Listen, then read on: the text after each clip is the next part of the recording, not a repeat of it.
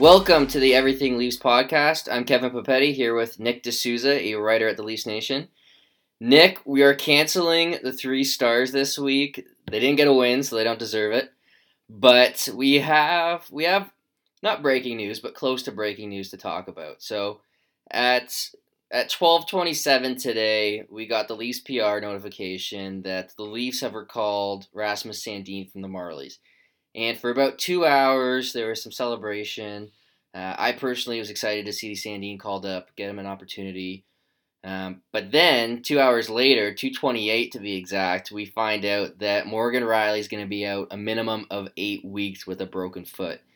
Nick, a lot of goals against this week, no wins, and now Rielly's out, joining Muzzin on, on the IR. So, what do you make of this Rielly situation? I know it's not going to be positive, but I guess what's your outlook on on on this situation? Yeah, I think there's a lot to unpack this week. There's there's been a lot of news. I mean, I feel like you and I should be canceled because last week we predicted that the Leafs were going to get four to six points, and then they come back and and they get one. So it, it was I rough. don't know. Yeah, it was definitely a rough week. But yeah, when it comes to Rielly, I mean, I just found out about that. Like, I wasn't looking at my phone throughout the day, and when I looked at my phone at the end of the day at around five, I saw Sandin getting called up. And then right after that, as I kept scrolling through Twitter, I saw I saw Rielly, you know, being injured for, for eight weeks, and it kind of wasn't really even definitive. It said that he'll be reevaluated in in eight weeks. So, I mean, we know that he's had that nagging injury throughout the year. So, I mean, I think that that injury might be a little bit more than than what meets the eye. Yeah, and I think so. I found out about the Sandin call up at lunch, and I didn't really put two and two together that Rielly might be hurt. I just figured that Sandin would be replacing Marincin, but obviously Rielly's a, a heck of a defender. Uh, he does have his defensive concerns, but even when you account for the defensive concerns, uh, he's a heck of a player. Um, I do think, like, if I'm going to say the best case scenario here and, and take the positives out of this, it's that, I mean, even if it's 10 weeks, Rielly's probably going to have a few games before the playoffs, worst case scenario, uh, knock on wood. And then it does give Sandin a tryout, so he can prove that he's an NHL player.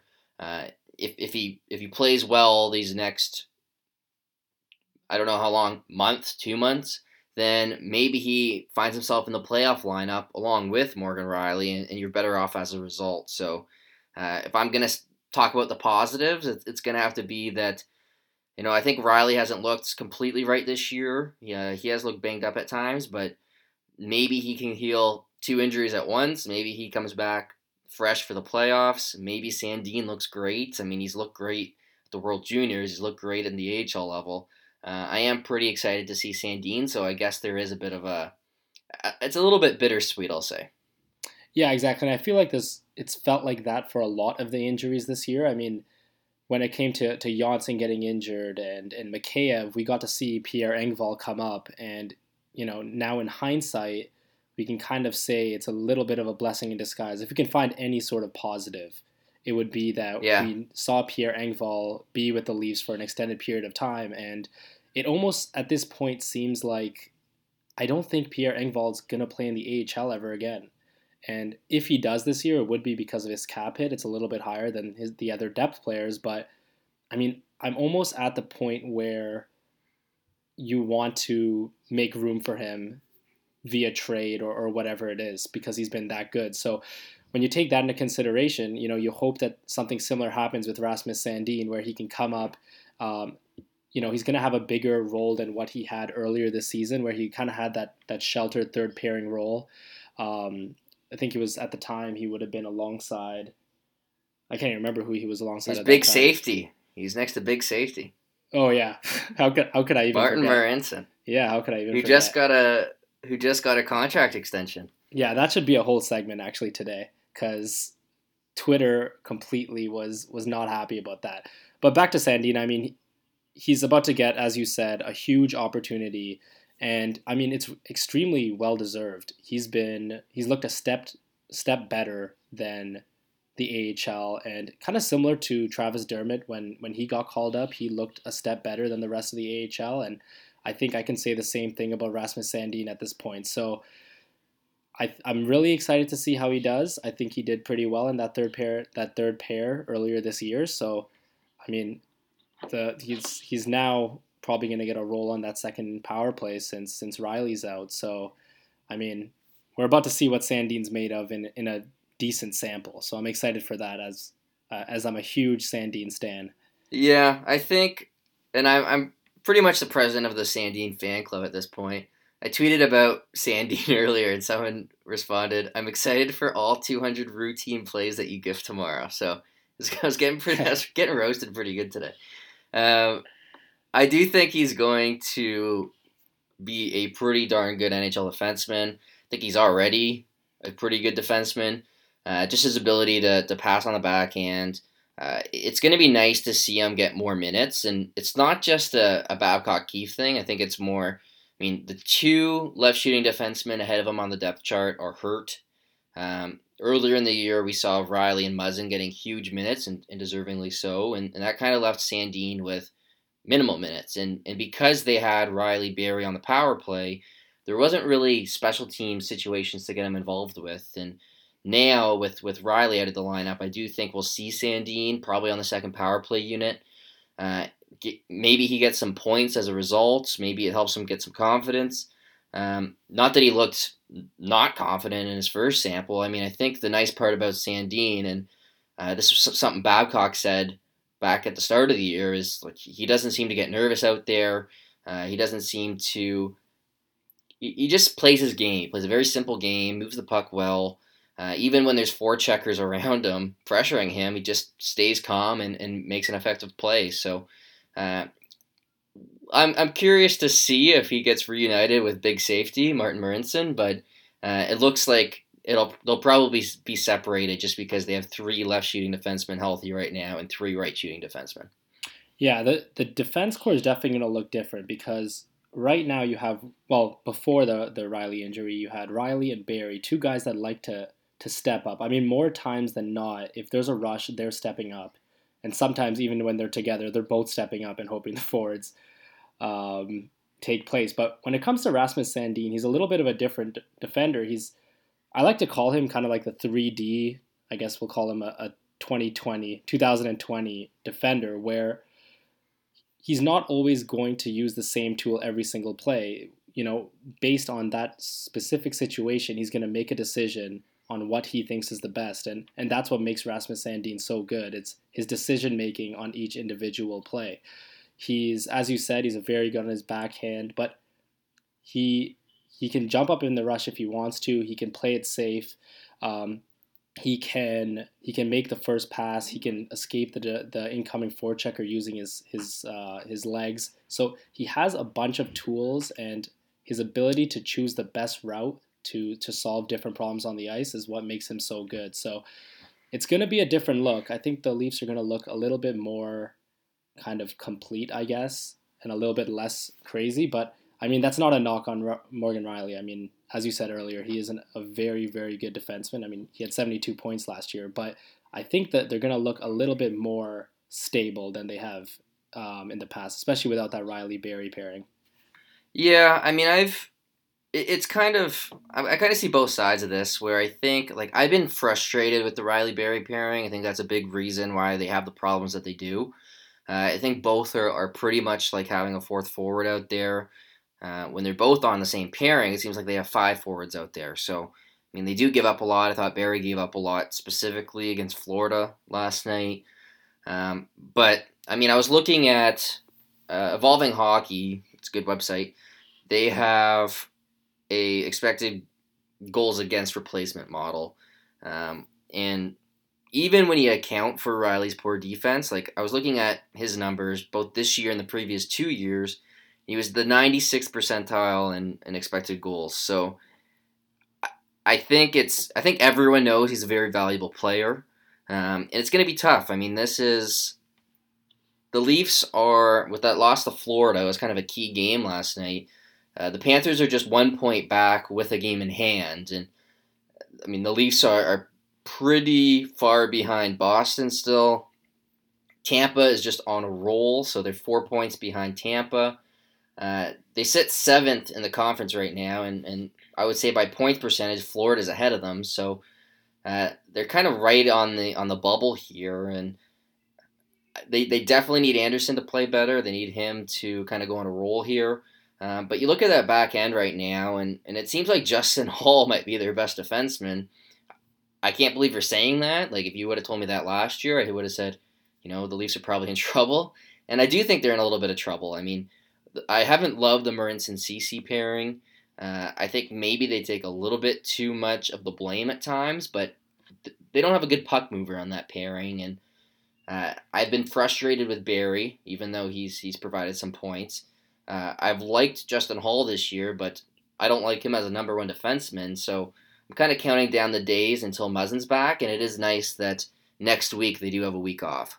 Yeah, definitely. I mean, I'll kind of push back a little bit about the Marincin Ceci pairing. I, I don't think it's an ideal pairing at all, and I don't think that's a pairing that we're going to see in a healthy lineup. So, but when it comes when it comes to not having a puck mover, I guess Marincin would be the puck mover, and I think he's a bit underrated just because of how much kind of criticism he gets online from kind of all areas of the Leafs uh, fans. I think he's one of those defensemen that he almost relies on tape to tape passes a bit too often in a similar way to, to kind of how Jake Gardiner was, and it leads to it leads to very very noticeable turnovers. So I guess I'm a little higher on Martin Marincin than than other people are. I think he's very very good at defending his line. He's pretty good at defending his cycle, but I'm I'm gonna say, and he's he's I mean one of his biggest knocks is definitely his skating, and there's not really much defending there, but.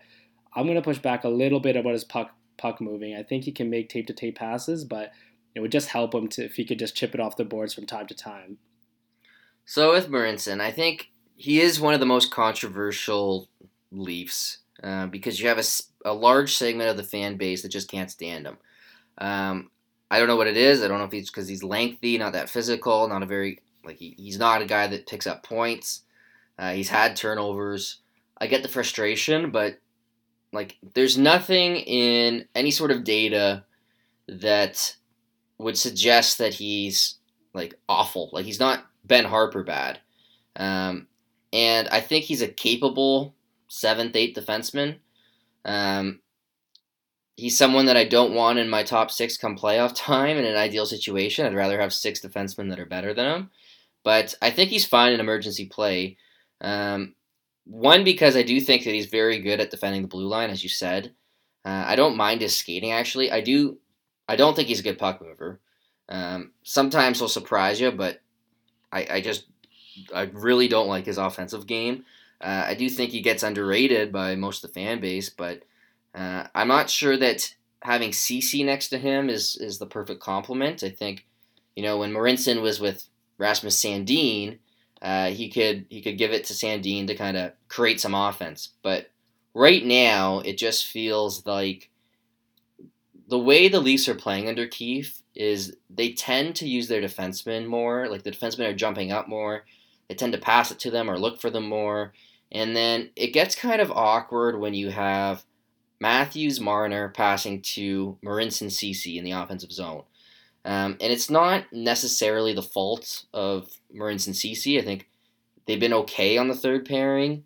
Um, but it is a little bit frustrating watching them play when you had Sandin and, and Liljegren kind of tearing it up in the AHL. I, I do think Sandin and Liljegren are better defensemen right now. I think, I mean, obviously, now that Sandin's up and he has this opportunity, I'm, I'm excited to see him, but um, it, it does feel like Jake Muzzin cannot come back fast enough at this point, and next week's break is, is kind of coming at the perfect time. Yeah, exactly. And I think when it like you said, it's it's really no one's fault. I mean, the injuries are kind of it's kind of unfortunate how many injuries they have, especially now that we have to see that Ceci Marincin pairing. But it's a good thing that it's on that third pairing. But it's for whatever reason, I'm not sure why. When Liljegren, I guess we'll get into him a little later, but I'm not sure why Liljegren. You know, I, I'm not really sure the reason with him. With Sandin, I mean, I feel like sooner or later he was going to get called up, even if Rielly didn't get injured. I felt like it was almost inevitable, especially um, so that you could have like a much better puck mover in Sandin than than Marincin. So I think with him he was going to get called up sooner or later, but the Liljegren over Ceci thing is something that I'm kind of scratching my head. But I mean, I guess with Ceci, it's you're hoping that they can find a trade with him. Yeah, I think, and so Ceci, I don't think he's an amazing player. Uh, I think the data's kind of shown that over the years. I do think he's been a fine third pairing defenseman this year. The issue for me is that I mean he's making like 4.2 million somewhere around there, which is just too much for a third pairing defender. Um, I do think that when you put him up in the lineup, that speed starts to hurt him. Uh, I do like that he can penalty kill. I do like that he's got a bit of size. I think he's like a better version of Roman Polak. Um, not exactly my ideal type of defenseman, but I think he's been fine. I think sometimes too much of the blame is going towards that Marincin Ceci pairing, but I mean, you're not going to scratch Tyson Barrie. I do think that that's been a big part of the problem is just having these defensemen that been pretty damn weak defensively. Um, but at the same time, like we know Barrie's at least a pretty decent player, um, and I do think that the easiest way to improve this team was to put you know Sandin or Liljegren in the lineup over Marincin or, or, or Cody Ceci. Now, Sandin and Ceci don't play the same side. Uh, I think that playing Ceci allows them to keep the door open in case they want to move him. Um, but I also just think like I think they like Ceci on the penalty kill. I think they they probably think he's been fine in a third pairing role. Uh, it's not the same role he played in Ottawa. It is, I mean, a much reduced role, uh, especially under Keefe. So, like, I, I'm not too concerned with Ceci's play right now, but I do think that, like, as a whole, I look at those six defensemen and I'm a little bit worried over this next stretch here because, and I mean, I guess we'll get into this now. Like, where do you see the defense pairings now that Rielly's out? We normally, like, this is something we talk about, it seems like, every week, but now that Morgan Rielly's out, it seems to have a different dynamic. Um, I would guess that you have Justin Holl on your shutdown pairing. Can we start there? Yeah, so I mean, the biggest issue with right now is you have players that either have never played in the role that they're in or, you know, they're kind of accelerated into the role that they have to play now. And I mean, Dermott and Holl are definitely going to be the shutdown pairing, similar to what we've seen. And I mean, they've been okay, I'll say, but when it comes to Holl, he just came into that that um, that role. It was really nice when you had a guy like Jake Muzzin next to Justin Holl. That way, Holl kind of wasn't the I guess better defender, and Muzzin was kind of taking a lot of the load, and Holl was there to to make his plays. But now when you have Holl there, who's you know has more experience, it sounds weird, but he has more experience playing top four minutes than Travis Dermott does. So they're kind of like learning on the go right now, both Dermott and Holl. And, you know, Dermott went from potentially could be a top four defenseman. The stats would back up that he is, that he would be good in that role. And now all of a sudden he's going to be playing the best lines every single night. So until Rielly or Muzzin come back. So they're kind of being accelerated into that role. So that's my top pairing. Second pairing, I'll go with who I'm now this is I'm kind of I've kind of been in between and I'm So you're either you're either going you're either going Sandin Barrie probably in sheltered minutes and you got two offensive puck movers together. Kind of similar to the Rielly Barrie pairing, I guess. And then you would go on a third pair, Marincin Ceci. And then your alternative, I guess, would be Marincin with Barrie. So you have a kind of a more defensive defenseman with an offensive defenseman. And then you'd have Sandin, more of a puck mover, with Cody Ceci. Now, I'm not sure. You also have to consider the minutes. Like whoever's playing with Barrie is probably going to be playing more than who plays with Ceci. Um, so, which one of those alternatives do you prefer for the other pairings? So, I'll kind of answer that first question. So, I think that the only line that we're going to see that's going to be kind of in cement for the next few weeks will be Dermott Holl. Now, I think that I would rather see um, Marincin and Barrie, and then Sandin Ceci. But I would like to see shifts of Sandin and Barrie in the offensive zone, and I'm pretty confident in Sheldon Keefe that he'd be able to kind of make those changes according to where the the faceoff is, and kind of you know make those in-game adjustments. But I really do think that Barrie needs someone that more times than not will stay back, like Martin Marincin, And it's not to say that Sandin can't do that, but I think I'm not really confident. And Sandin's a guy who likes to step up, and he will do it if it benefits the team. And I'm pretty confident in his ability to do that. But I'm still not confident in Barrie being the guy that has to kind of stay back in any sort of situation. So I'll go with Sandin and Ceci as the third pair, I guess, and you could put a little asterisk next to that. And then the second pair being Marincin and Barrie. Is that kind of where you are, or are you going the opposite? I think that's what I prefer as well, though I'm not all that strongly opinionated on it yet. I think, like, the right. only other thing I can think of is I find whoever plays with Sandin tends to play well because he just draws defenders towards him, and then, like, whoever he plays with seems to get the puck with plenty of time and space. And I think if you do that to, to Travis, sorry, Tyson Barrie, I think that that's a recipe for success because he's such a good puck mover. If you give that guy space, he's going to take advantage. However, I am kind of tired of watching Tyson Barrie play defense, and I'm not sure that playing him with a rookie will help that. Um, I think Sandin's better defensively than Barrie already. Um, he's stronger. He's better in puck battles. Um, but I, I do kind of want a babysitter for Tyson Barrie at this point. Uh, it'd be a nice break from the Rielly Barrie pairing that kind of struggled in that regard. Um, Barrie in the past in Colorado has played with more defensive defensemen. I think he was with Zadorov for, for quite a bit of last year. I think he played with Patrik Nemeth for a bit. Uh, maybe Ian Cole, I'm trying to remember now. Um, but I think Marincin can kind of provide some balance to that pairing that kind of hasn't had it.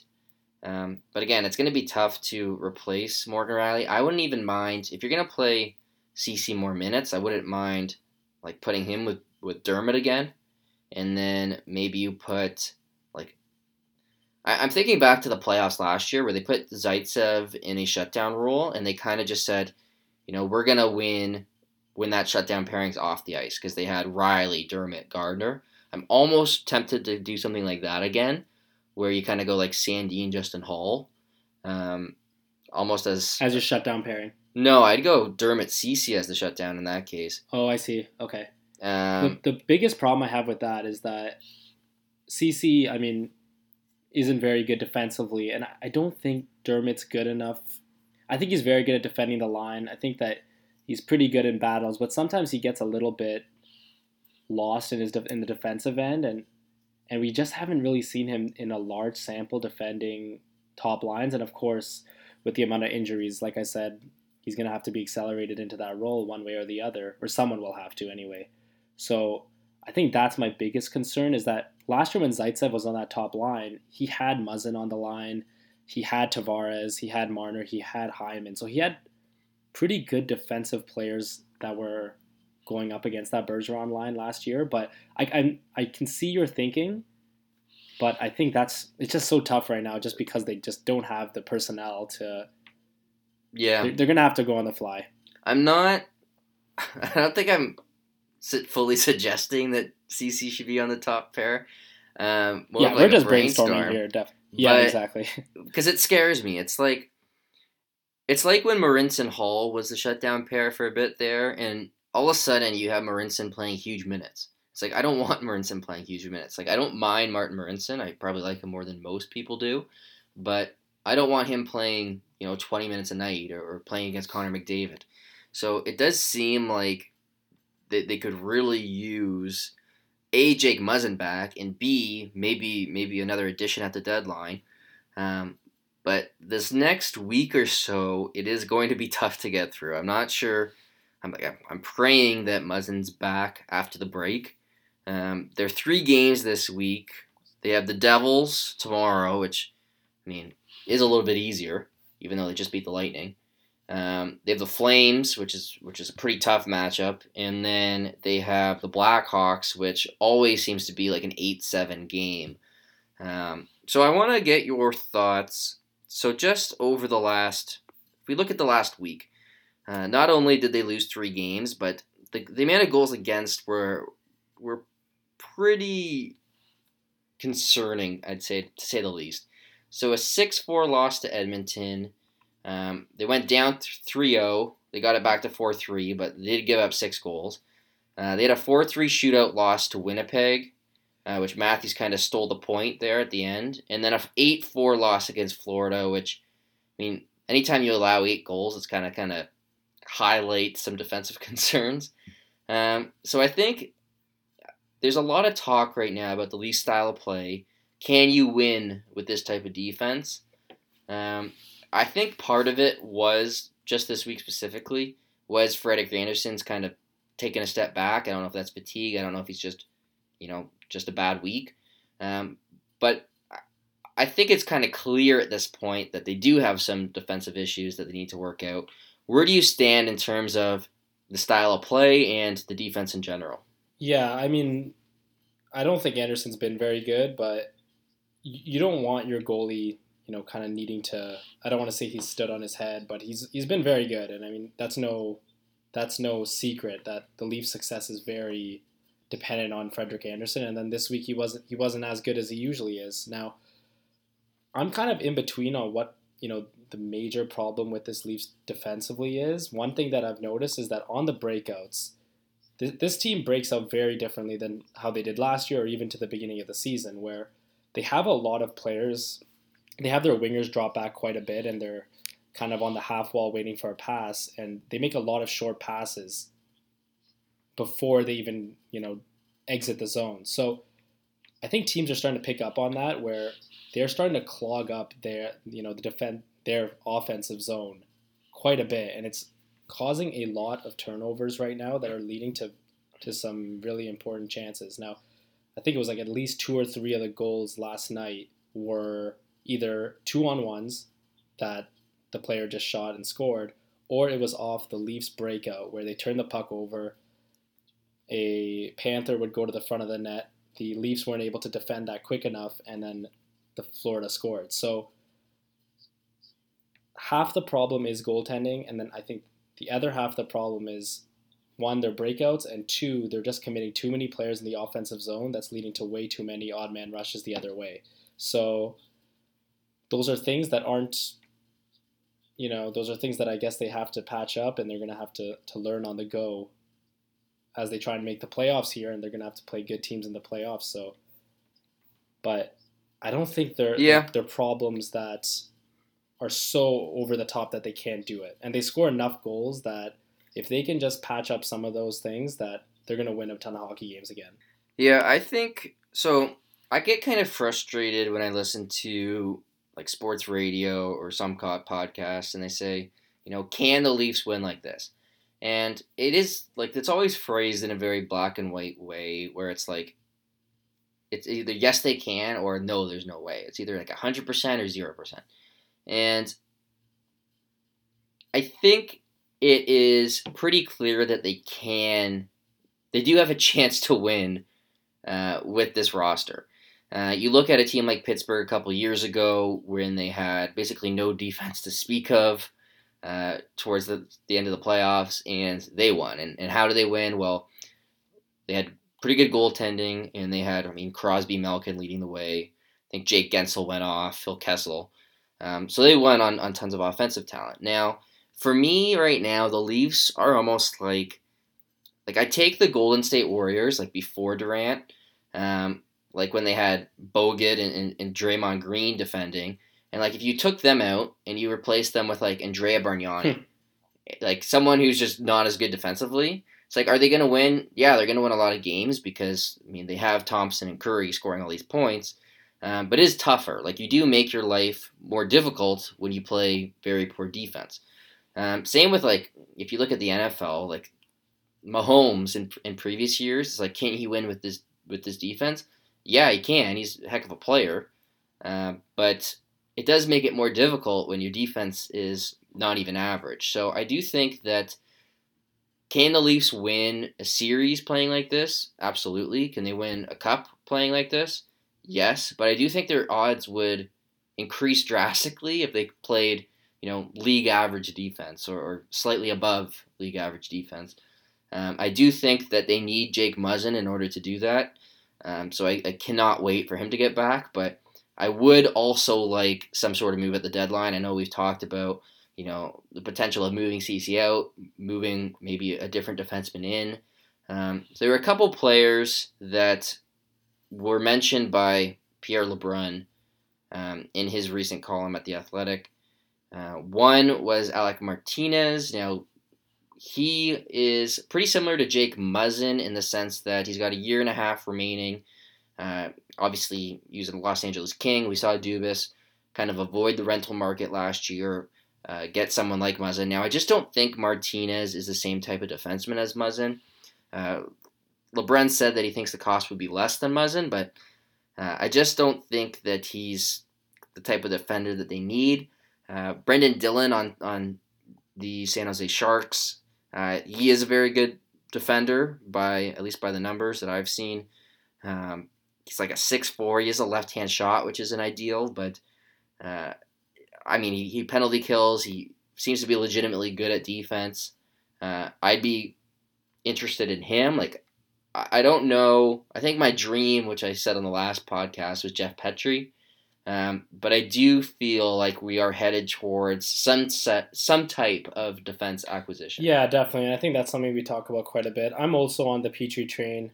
Um, with with him, it's a little tricky just because Montreal would have to retain, retain on him, and he's he's very good. I mean, he's he's a guy that puts up a lot of points as well. So the price on him might be a little difficult for the Leafs to to trade for.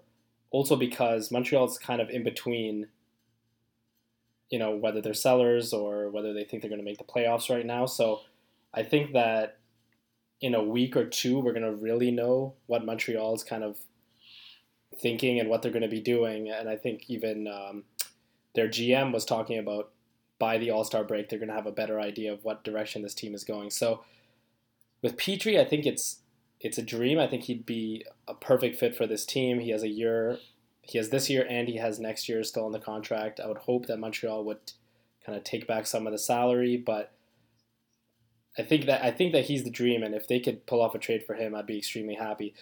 Dillon and Martinez, I'm not as I'm not as I don't know as much about them, but for sure, I definitely think a trade needs to be made, and if they can get a guy who can play the right side in their top four, then and they can get completely healthy for the playoffs, I think the Leafs are looking very, very good. Yeah, I, the one guy I think I mentioned him in the last episode. I like Joakim Ryan on, on the Kings when, for what I've seen of him. Um, I would say if Chris Tanev becomes available, I'd have interest. I think the like they're they're sitting sixth right now in the conference, so I don't think he's going to be available. Uh, like if if Brodin becomes available, I have some interest. I think he's good defensively, but again, like the price might be quite high. So it is it is going to be a bit tricky here. I'm not a huge fan of Vatanen. Um, I mean, maybe Dylan DeMello makes some sense. I think he's more of an offensive defenseman, but uh, I'll start watching him a bit more ahead of the deadline here. Um, there just isn't a ton of players available, and it seems like the price will be quite high. Uh, when I think of even like I think Petry's probably the best case scenario uh, in terms of ability. I think he's a top pairing caliber defenseman. Um, I'd be thrilled if they got him. I think the Habs have tons of cap space, so it would make sense for them to maybe retain a little bit in exchange for a better package. Now, I don't like the players I wouldn't want to give up for Petry or Nick Robertson, who's just scoring like crazy right now, and Peterborough. He's got an amazing shot, and then Sandin, because I think Sand like you're not going to trade Sandin for a year and a half of a player um, unless it's like McDavid. So um, I don't want to give them up. I wouldn't give Liljegren up either. I think he's just making great progress in the AHL.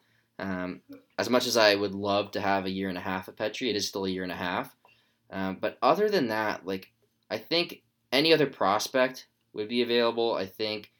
I mean, the challenge is that the Leafs don't have their first round pick this year. It went to Carolina in the Marleau trade. Um, so I'm going to put you on the spot here. I know we've talked about Johnsson and Kapanen in the past. Pierre Engvall, and I know people are going to get mad at me for this, but Engvall is now the third line center. His value is, it's got to be quite high. I mean, he's putting up points. He's now playing center. He's good defensively. He's got size. Would you give up Engvall for Jeff Petry? Yeah, I think that's where my line is. It would be above Engvall. So I guess the answer to your question would be yes. When it comes to guys that I wouldn't give up, I think my there's a few more guys that I wouldn't give up in kind of that. I, I don't think I, I'm too keen on giving up even Johnsson or Kapanen for a guy like Jeff Petry. I think he's a very good defenseman, but for for two years of him at the age of 35 at 32 I think he is right now. I'm I'm just not Yeah. I'm not really too down to trade a guy like Johnsson or Kapanen. So I think that's where my line is. Anyone under that, I guess in terms of value, I agree on Robertson and definitely not trading Sandin or Liljegren for the, for for Petry. So I think that's where I am. So I would trade Pierre Engvall. Um, he's as you said, I mean he's he's been fantastic with the Leafs thus far. He's scored a bunch of goals. He's putting up some points. He's proven that. Well, I'm hoping that he's going to prove to other GMs. I mean that that he can play center. So I don't know if that's something that Montreal would take one for one. I think the Leafs would still have to add in some things there, but just because of how much interest I think Petry's going to take around the league, and and I don't think Montreal's really in a rush to trade him, and I think it's going to take something quite quite significant to get him back. So we now have the title of the podcast. It's going to be called Nick Wants to Trade Engvall. Um, we'll see. I think I would trade. Or it's every everything Jeff Petry. I would trade. I would also trade Engvall for for Petry. I just I'm a huge Petry fan now. Engvall's been good. Um, I'm curious to get your thoughts on the forward lines. So Keefe decided to with, with when Johnsson was out of the lineup, he decided to bump Kerfoot up to the Tavares line. So he went Kerfoot, he went Tavares and Nylander all in a line. And then he had Spezza as the third line center for a while. Now, when Johnsson comes back, he's still keeping Kerfoot there. I mean, they have been good together. But now he's put Johnsson and Kapanen, and he's reunited that duo from the Marlies and he's put Pierre Engvall as the third line center. What have you? What, what are your thoughts on that line? I know we haven't had a, a huge sample to see it, and we haven't really seen it in a. I mean, it was an eight four loss, but um, what do you think of that line on paper? Is that something that you think would work, or do you prefer Kerfoot as the third line center? I think in the long term, I'd, I'd like I want Kerfoot to be back in the, the third line center, and I want to see Johnsson back in the top six. Now, we talked about this last week. I think having Johnsson and Kapanen on your third line has a ton of value. Now, and Engvall has proven that, especially at the AHL level, that he is very good at center, and I'm, I'm excited to see him at the NHL level uh, kind of playing there. So for now, I'm okay with, and I know people are are not going to like this just because the Leafs are right in the thick of the playoffs, but that top nine for the Leafs is so good that really any combination, and, and we're learning this, is effective in terms of the Leafs scoring a, a ton of goals. So I'm okay with him kind of trying different things out. Something that I'll throw back at you is with when it comes to the top six and we look at the Tavares Nylander uh, combination and the Matthews Marner combination. So let's say it's they keep it at Hyman, Matthews Marner, and whoever that left winger is, Tavares, Nylander. Let's say you're playing Boston in the playoffs would you keep those same com- that same combination, um, or would you change it to what we had last year and reunite Matthews and Nylander, and then reunite a Hyman, Tavares, Marner line? Because for me, I would personally rather rather go with the latter, and I know that was, I guess, kind of Babcock's lines, but I don't know how confident I would be in having either Matthews playing up against the Bergeron line if they kept that Hyman Matthews Marner line together. And I don't know how confident I would be of having Tavares, Nylander, and whoever that left winger is. So I'd, I'd like to hear your opinion on that. So I'm glad you brought this up. I was going to bring it up too. Um, like, ever since Keefe took over, there's been, I think, there are legitimate criticisms from Babcock, and there then there are kind of made up ones because people kind of want to kind of throw Babcock under the bus. One thing that I don't criticize him for is putting Tavares with Marner and Matthews with Nylander and sticking with it. Um, I would say, I mean, I think Marner led the league in primary points per minute last year. It would have been very weird if Babcock broke up that duo. They were one of the best duos in the NHL last year. Um, I'd also say that Matthews and Nylander had a very long history of success together. Um, now he did break it up in the playoffs, so he deserves some criticism for that. But like, I don't really have. I, I'm not going to pretend that these duos that they have now with Matthews and Marner are way better than their old duos because their old duos were very good too. Um, it's nice to see Matthews and Marner playing together. Obviously, they're very good friends. It's kind of a nice story. Um, I think I prefer Tavares with Marner. Um, I just think, I do think Marner's better defensively than Nylander, even though I think Nylander's a little bit underrated defensively. Um, I do prefer kind of like a Hyman Tavares Marner line going up against against like a Boston's or Tampa's top line. Uh, and then the second line, like I, I do like Matthews with with Nylander. Um, I would like a like I, think Engvall would be a good fit there if you want to go to your third line and then say you know we want like I think Johnsson Kerfoot Kapanen is going to do serious damage if that's a third line. Um, so I'm I'm I think that's what I would do is you know Engvall is the defensive presence with Matthews and Nylander. Uh, I'd go reunite that Hyman Tavares Marner line and then I'd go Johnsson, Kerfoot, Kapanen as a third line that's going to do some serious damage.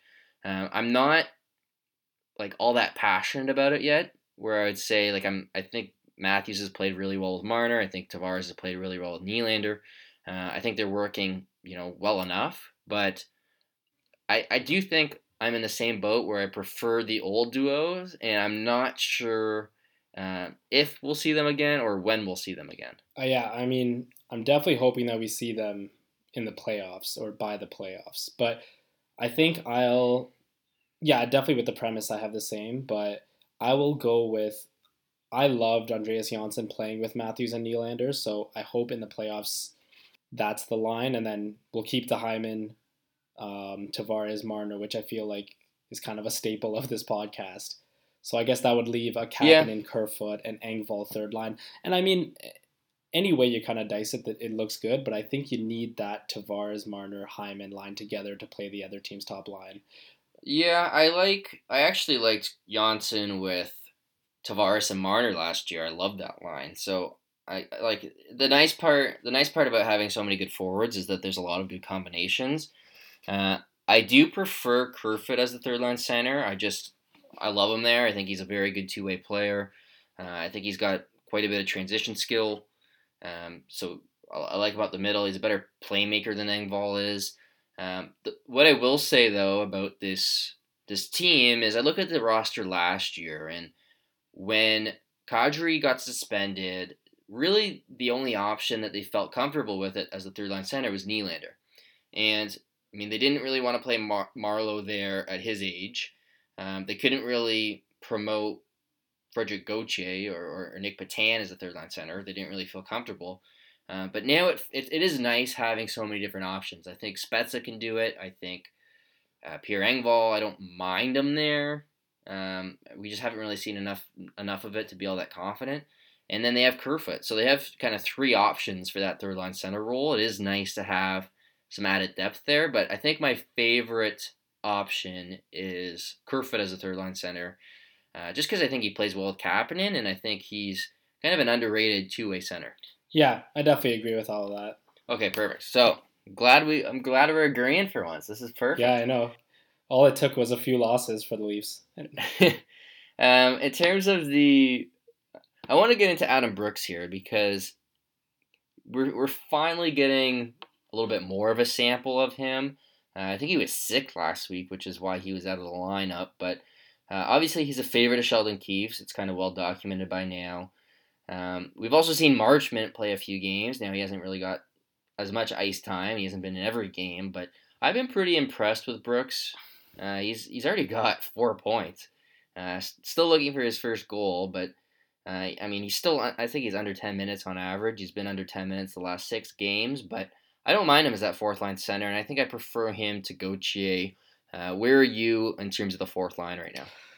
Yeah, I mean, with all these injuries, and I mean Johnsson's back now, but for a little bit we saw it was almost like it was just a Marlies top line for a little bit. But with Brooks, I think it's really nice to see kind of the the fan base get behind Brooks. I think that when we look at the other call ups that have come up over the years, they've they've kind of had one skill that really stands out. Like I think about Trevor Moore, a very noticeable guy on the ice, likes to get feisty. He's very quick. He's a very noticeable guy on the ice. Kapanen speed.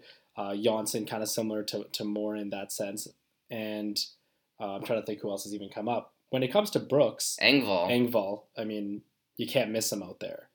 With Brooks, he, with Brooks, he kind of is a little bit more quiet in in how he does things. He's a very smart player. He doesn't really have any physical attributes that kind of jump out at you. So it's nice to see the Leafs fan base kind of go get behind um, Adam Brooks, and I think he's been very good. I had a poll actually earlier this week saying that hypothetical situation, the Leafs are going into the playoffs and have one spot left in their lineup on the fourth line left wing slot. So with that, I was kind of assuming that the center would be Spezza, the right winger would be Trevor Moore, and Ilya Mikheyev would be out, leaving that left wing slot. And then I said, you, you you have to choose to play one of these four, and it was Petan, Brooks, Marchment, and Timashov. So Timashov won at 35%, and then Brooks was second, which I thought was really awesome at, at 28.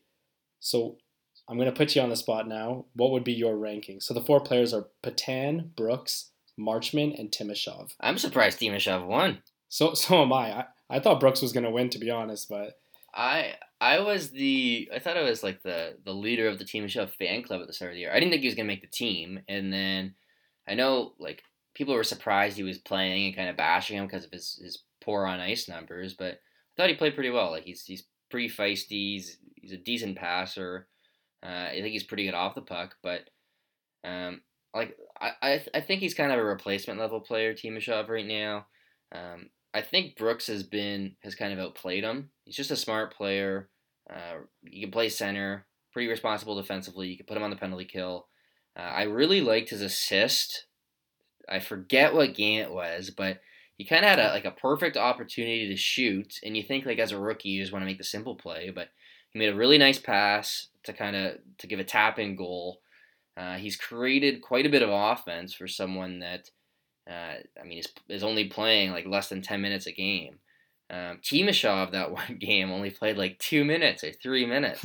uh, I do like playing Tavares and Matthews more, and I think like I do appreciate that, but I would like to see guys kind of play, you know, seven, seven and a half minutes a night, even if they're on the fourth line, just to keep everyone a little bit more fresh.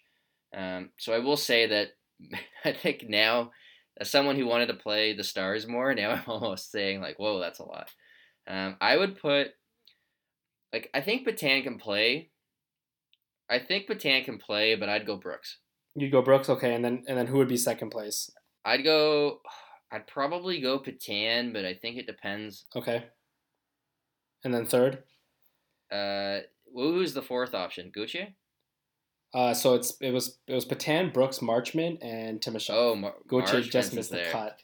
uh, I do like Marchment with Trevor Moore. I think they're amazing together. Um, I might put him second, and then Petan third. I put Timashov fourth. I think it's so close though. Like I think they have so much.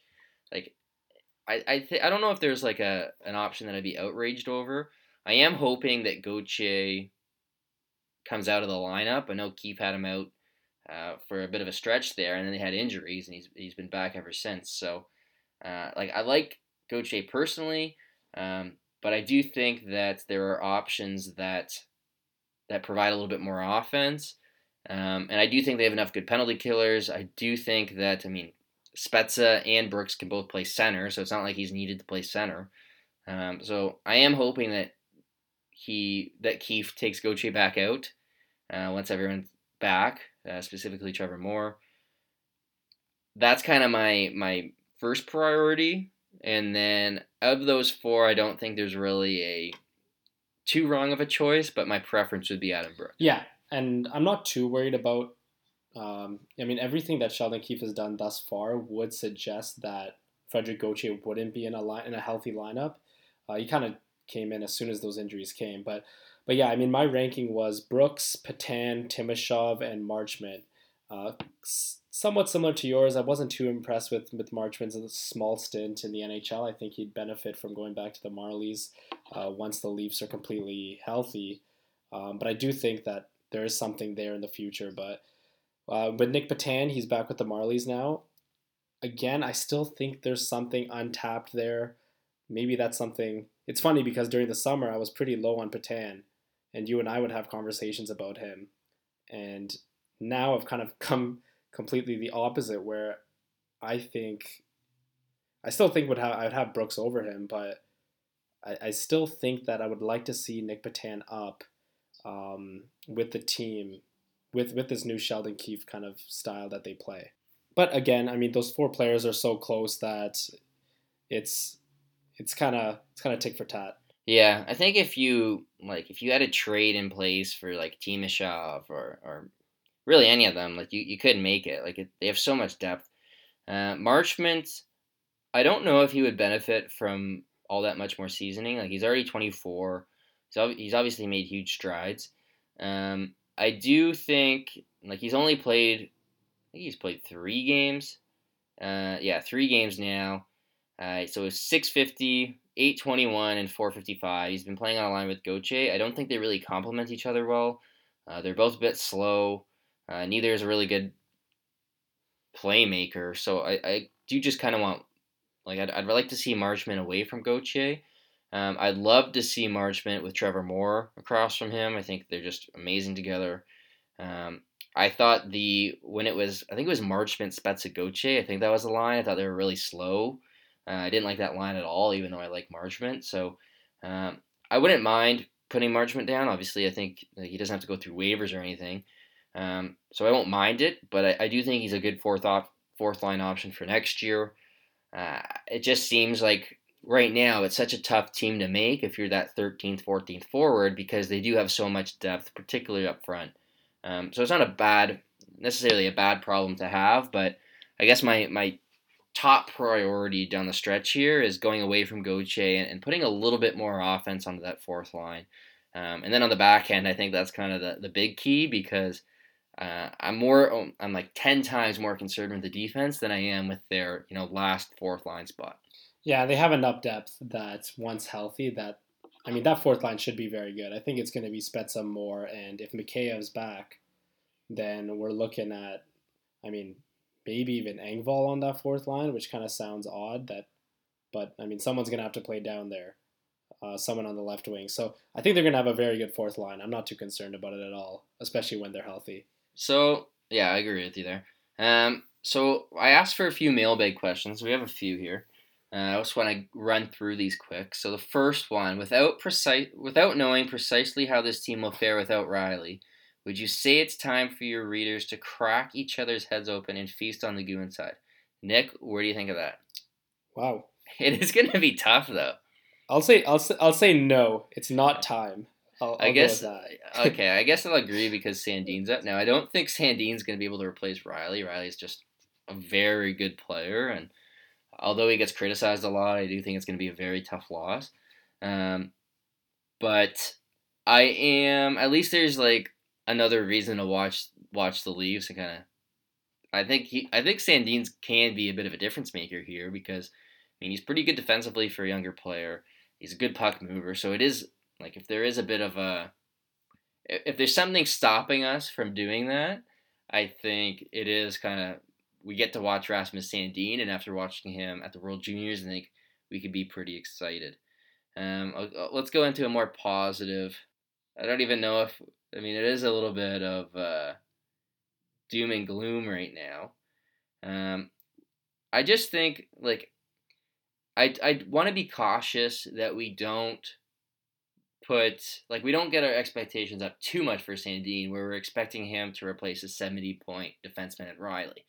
Uh, I do think that you know Rielly has some defensive concerns at times, but I want to be clear that he is a pretty good player. I think we have to kind of say that. I've seen that too. That a few people are, are expecting that the Leafs defense is going to be better when you're replacing Sandin and Rielly. and I mean that's, I mean one day that could be true, but I don't think it's today. I mean, Sandin's still very young, and he's we don't have a large enough NHL sample of him to even say that he's somewhat close to a 70 point defenseman.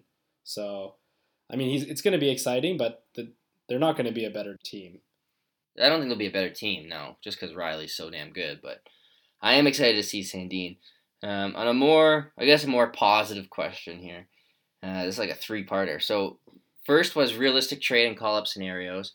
I think we kind of did a few realistic trade ones. One being, I mean, I think Dillon. I don't think he'd cost a first. Maybe you give up like a pretty good prospect. Maybe Bracco factors in there. Uh, maybe give up a second. Um, I wouldn't be surprised if like Mason Marchment or someone was involved. Um, I don't think you're gonna move uh, like a, a, game changer for him. You're definitely not giving up like someone like Liljegren. Uh, maybe like Mikko Kahkonen would make some sense um, as kind of a headliner. I think Dillon would be a good fit just because of his defensive play. Um, but again, then you're thinking who moves to the right side. It's not exactly the best fit. Um, Joakim Ryan, Dylan DeMello, I would be kind of targeting that, you know, anything you get for like a second or a third or like a second and a prospect. Um, I, I don't think that they're going to move their next first round pick. I don't think that they're going to move one of their big three prospects.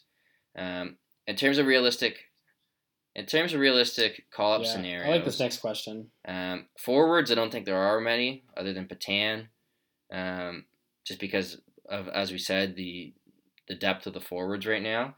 Uh, let's get into Liljegren because the next question here, A, I think it's a realistic call up scenario. B, is there an appetite to move Ceci to bring up Liljegren? I think they're going to wait. Um, I don't see it happening, and, and if it does happen, I'm not sure if Ceci's the guy that comes out. I think it might be Marincin that comes out. But I think Liljegren's played real well. I know you've been watching a few Marlies games. What's your thoughts on Liljegren over the last few games you've seen of him. Yeah, I think the question actually is is might be kind of suggesting that they trade Ceci in order to bring up Liljegren. Uh, I don't know if I'm just reading it wrong, but if if that's the case, is there an appetite to do so? Yeah, so I would say that Liljegren right now is an NHL defenseman. He's last year I know he got a lot of slack. He played a lot more defensive. He didn't step up as much. We didn't see that offensive flair that he was drafted for. This year, he looks a lot more well rounded. Uh, he's very good tra- defending in transition, something that we saw last year, and this year he's kind of taken that to the next level. We see him p- pinching up a lot more, and I mean, this week in itself, he had a number of highlight reel plays where he was making just high level decisions on the ice, and it was kind of really benefiting the Mon- uh, the Marlies. I was going to say Montreal for some reason, but and I mean he had a he had a ton of points this week, and and he's been really good. So I think he's already an NHL defenseman. Um, is he a player that is? I think he's better than Ceci, but is he a player that's really going to move the needle a lot? I would say that's tough to say, and I would say that probably not at this point. But I think that's what kind of makes that less less appealing to just less. move Ceci and, and to bring him up. So I'll so I'm gonna jump in here. With Liljegren, so first in terms of his points, he's got a seven game point streak, he's got eleven points in his last ten. Um, he's got 24 points in 33 games. Now, I do think points are kind of overrated for defensemen at times. Uh, part of that is just getting power play minutes. You're going to get some easy assists along the way. Uh, part of that is his shooting percentage is high, but he's well ahead of where he's been in the past. Um, I do think that, I mean, they do benefit from having an extra pen- penalty killer. I don't think Liljegren would be a great penalty killer if he was called up today. Uh, I think he does need to get a little bit stronger. But I have like the progress in his game. I think he's far better in terms of puck carrying. I think he's making better decisions out there. Looks way more confident offensively.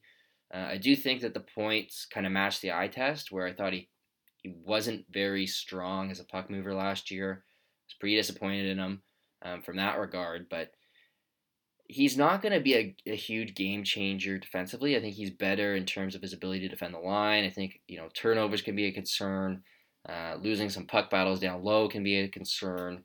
Um, but I do like like recently it seems like he's finally jumping up in the play a lot, and then he's fast enough to get back. Um, I've always been pretty high on his skating. Um, so over 82 game season, he'd be at 60 points. That's pretty good uh, for a defenseman. Um, I think that you do run the run into the issue where like he's not he's probably not going to play on the penalty kill as a rookie. Uh, there's not a ton of power play opportunity for him. I think Sandin would play over him on the power play, not to mention Rielly Barrie. Um, so I, would like to see him at some point. I think you know it'd be fun to see a Sandin Liljegren pairing, uh, especially. Um, but I do think, like, I guess my argument against calling up Liljegren, and I'm not really passionate about this either way, but uh, it, it feels like we're finally getting to see some offense out of him. It's been 33 games now where we've kind of seen more offense. And I don't think we're going to see that the second he gets called up to the NHL. So I don't mind him getting kind of a larger sample to work on his offensive game um, because it's only really been 33 games. I don't think we really saw this last year. Um, so I, I don't mind being a little bit more patient, but I think we're both in agreement that we would like a change from Cody Ceci come the trade deadline or come the playoffs. Yeah, exactly. And I think I think if Liljegren doesn't play with the Leafs this year and continues to play with the Marlies and starts the Le- starts the year next year with the Leafs, I think that's something that's completely okay. Um, again, Liljegren, it seems like he's been with the Marlies for years now, which he has, but I mean, it's okay if we wait one more year and he comes in next year. So, um, yeah, I think we can move on to the next question, which is so will will Sandin play if all of Muzzin, Rielly, Dermott are healthy on the left side? So, uh, I, I'll take a crack at this first. So, I think that a few things are kind of kind of come into play when it comes to that. I mean, one, we haven't seen one of the one of the left D there, whether it's Muzzin, Rielly, or Dermott, are going to have to move to the right side. Now, history would probably tell us that it's Dermott. I think that Dermott's play in the next month, you know, now he's going to be playing with Holl, kind of will really be indicative of whether Keefe is really comfortable uh, trying him out on the right side, something we haven't seen since Keefe took over. And we didn't really even see it with Babcock, did we? Um, not too much. Not in large samples, yeah, definitely not in large samples. So, I mean, I think there's one, one of them will have to move to the right side, and two, Sandin will have to play good enough where it's almost impossible for you to send him back down. So I think those are the two big things that are into play here. So if if I if you needed a yes or no answer, I would say no. And again, I think that's that's okay for this season. He's gonna Sandin's gonna be with the Leafs next year. I think everyone knows it, um, and that's okay. Yeah, I think it's definitely okay. Like whether he plays or not, he's gonna be a, a pretty darn good defenseman at some point. But um, I think the I mean the easy answer here is we'll see how he plays. Um, we're gonna get an audition here.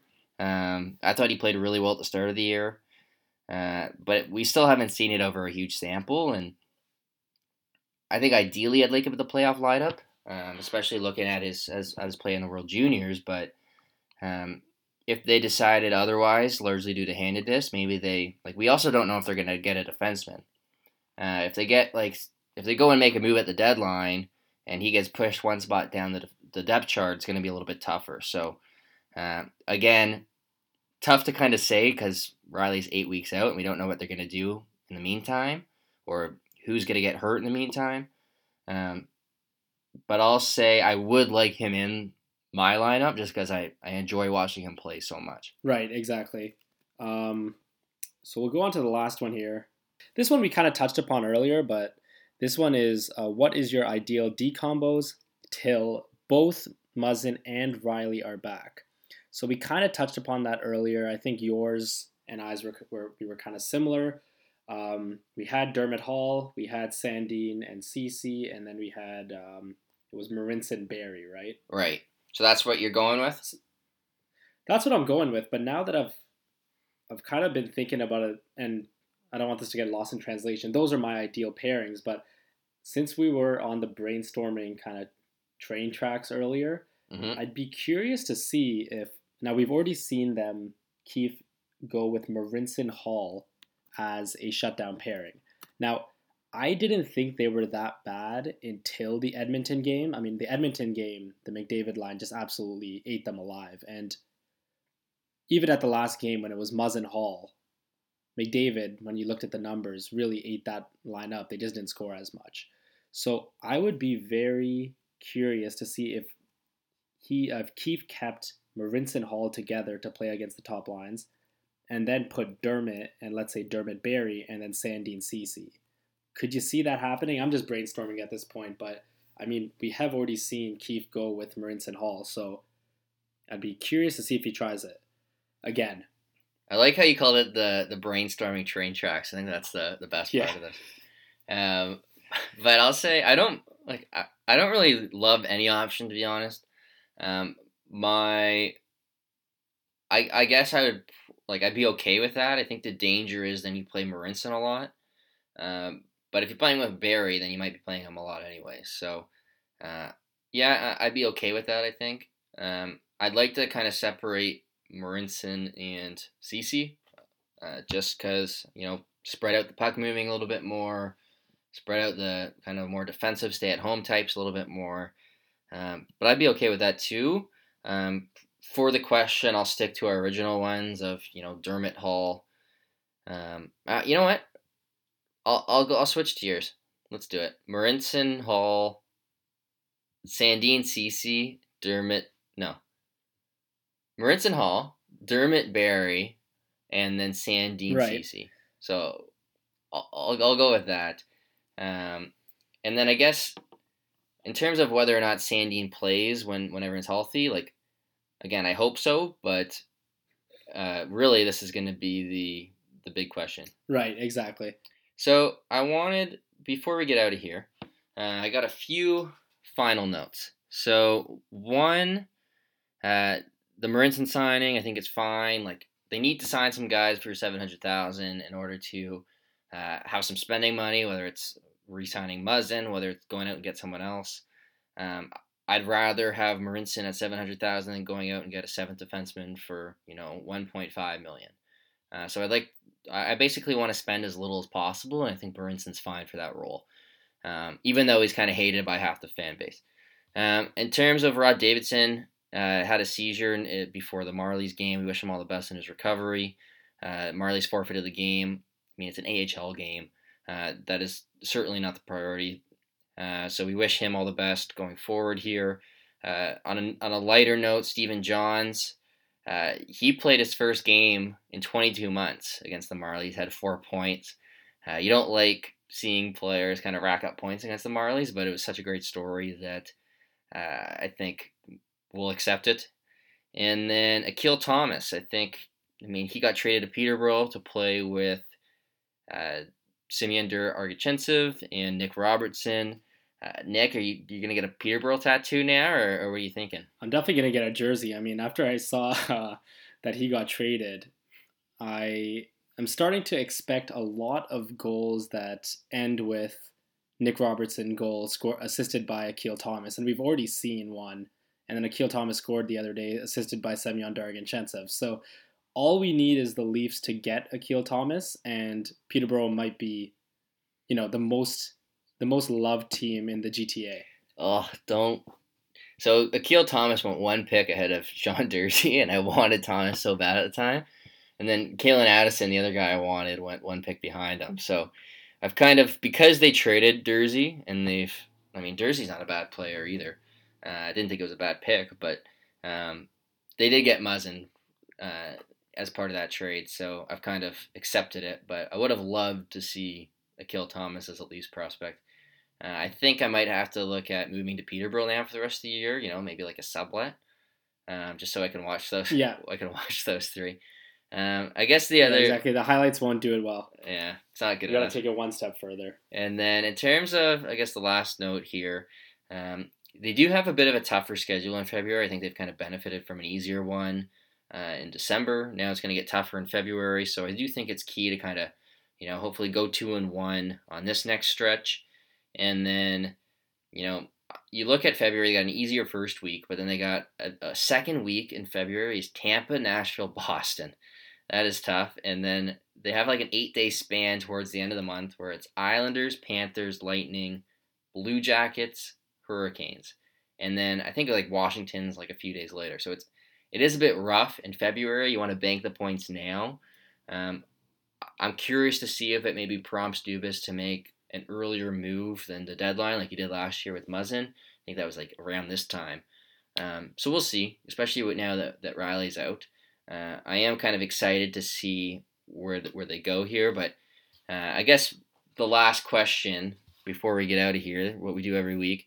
So the Leafs scheduled this week: Devils, Flames, Blackhawks, all at home. How many points do you need to be happy? I feel like I over always overshoot it every week, and I'm going to overshoot it again to this week. So I'm going to go with four. Um, I mean, obviously they haven't really gotten too many points in the last last three games, but I mean, having Johnsson back, um, and now I mean you lost Rielly, but again, I'm going to keep with my optimistic side. I think that they could score enough goals um, to kind of overset any defensive problems that they've been having, and, and I'm I'm hoping for Frederik Andersen to step back step back to where he uh, the level that he's we're used to seeing him. So I'm gonna go four points. How about you? I'll go four too. I mean, even with Rielly out, I think I mean you hope for a bounce back week from Andersen, um, but I mean they're they're in the playoff bubble right now. Uh, to put it simply, like 54 points. They're they're one up on Florida. Florida's got a game in hand. Uh, it is close, and I think because it gets so difficult in in February, you got to start banking points now. Uh, easier opponent against the Devils. I mean, the Blackhawks always seems to be a high scoring game, but I would call them an easier to, uh, opponent again. Uh, maybe you get a point or two. Like they are at home against the Flames, so they'll probably be the favorite in that one. So I think four is the right answer. Um, but I want to thank everyone who sent a mailbag question, specifically Tucker Geo, who saved the day. He had like a four part question. Um, so I mean, it gave us a lot to talk about, which was which was nice. Uh, let's hope for a you know four, five, six point performance from the Leafs this week, and uh, we'll see everyone next week.